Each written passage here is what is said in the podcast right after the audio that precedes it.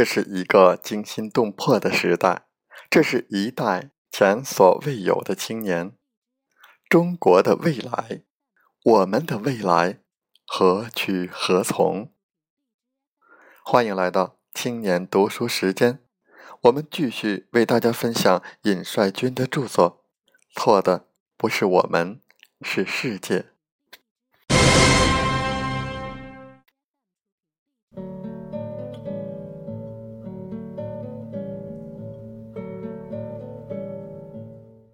中国是一个没有宗教的国家，尼采又宣布说：“上帝已死，人生没有信仰，只好寄托在艺术上。”但艺术又是错误、荒谬的。知识分子没事干了，怎么办？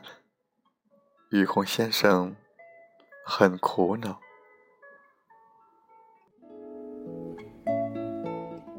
但凡一个熟悉中国传统文化的人。都会对于洪先生的说法感到不可思议。古人很早就已经提出了人道主义、人本主义的思想，而这种思想要比西方的有神论高明很多。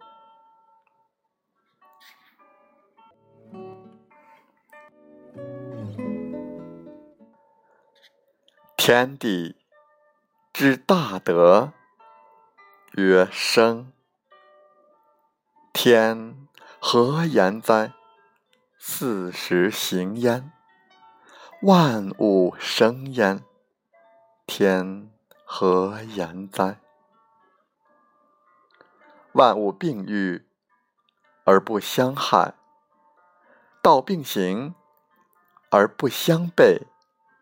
小德川流，大德敦化，此天地之所以。为大也。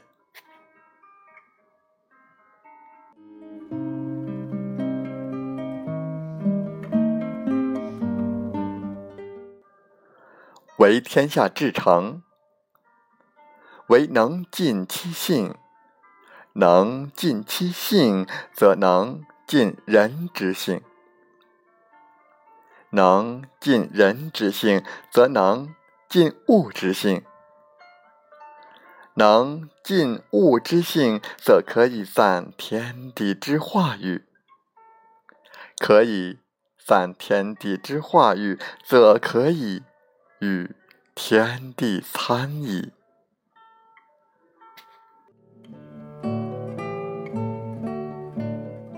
人生应该顺着自然之道，活泼流畅的发展，不排斥男女情欲。因为这一切都出于人的本能，人的本能有时候也会给自己、给社会造成损害。但是若处理得当，不仅不会有害，还会让生命更活泼。所以要讲究中庸之道，不能放纵，也不能压抑。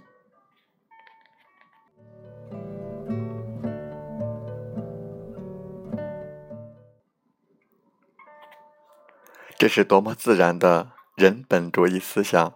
人与自然的和谐，人与人的和谐，人的内心世界的和谐，人与天地万物之间有着统一的规律。这是一种大道，一种关于生命的信仰。可是于洪先生认为，中国人没有信仰，似乎只有西方宗教才能。叫信仰，这不能不让人唏嘘，因为在文革中受过冲击，于洪先生对中国革命没有好感。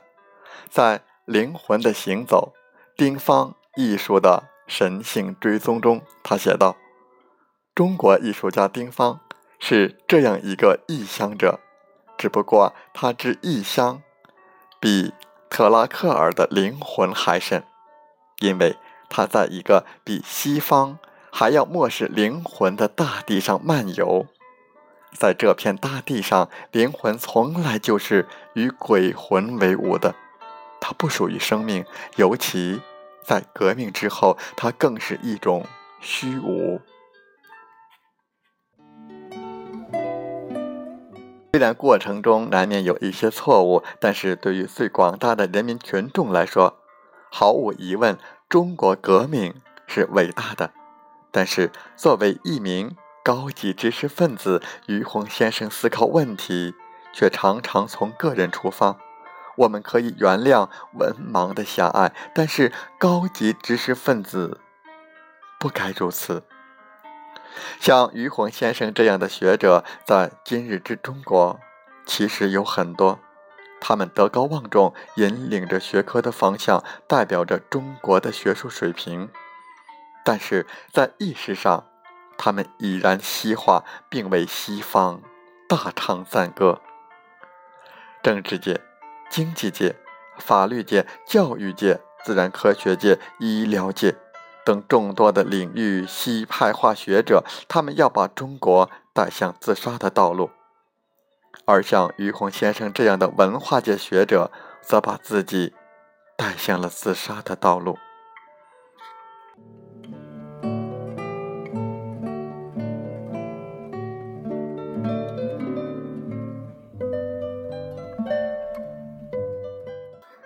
没有人生来就是虚无主义者、悲观主义者，没有人生来就是绝望，没有人生来就是自杀。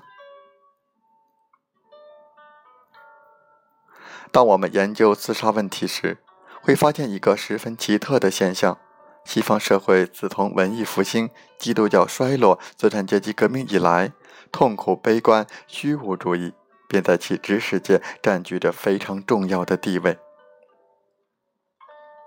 大部分西方国家知识分子的代表都是以描写人的痛苦而著称，或者。其研究对象是痛苦，或者本人就是悲观和痛苦的代表。而到了二十世纪，更是出现荒诞派等等对人生和世界彻底怀疑的作品。在这样的背景下，自杀行为的增多便是可以想见的。可是与此相对，我们也发现一个奇特的现象：中国古代知识分子代表。却少有自杀，直到清末，中国遭受西方侵略，传统文化开始破碎，才出现一些有名的自杀者，如王国维。而今天，西方文化开始大举侵入中国时，知识界的自杀行为就司空见惯了。海子、葛麦、芒克。顾城以及许多大学教授，这些人有一个共同点：基本生活无忧，有饭吃，有房住，比普通老百姓生活条件好。但是，他们内心的痛苦无法排解。经过长时间认真思考，他选择自杀，而不是一时兴起的自杀。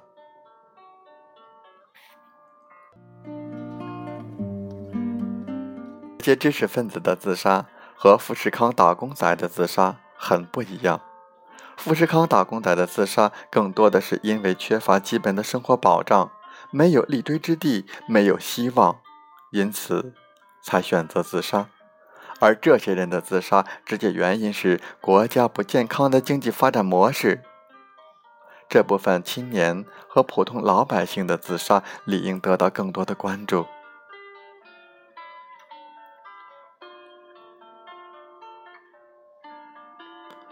要明白人为什么绝望、自杀，那么我们首先要弄明白的问题是：人为什么活着？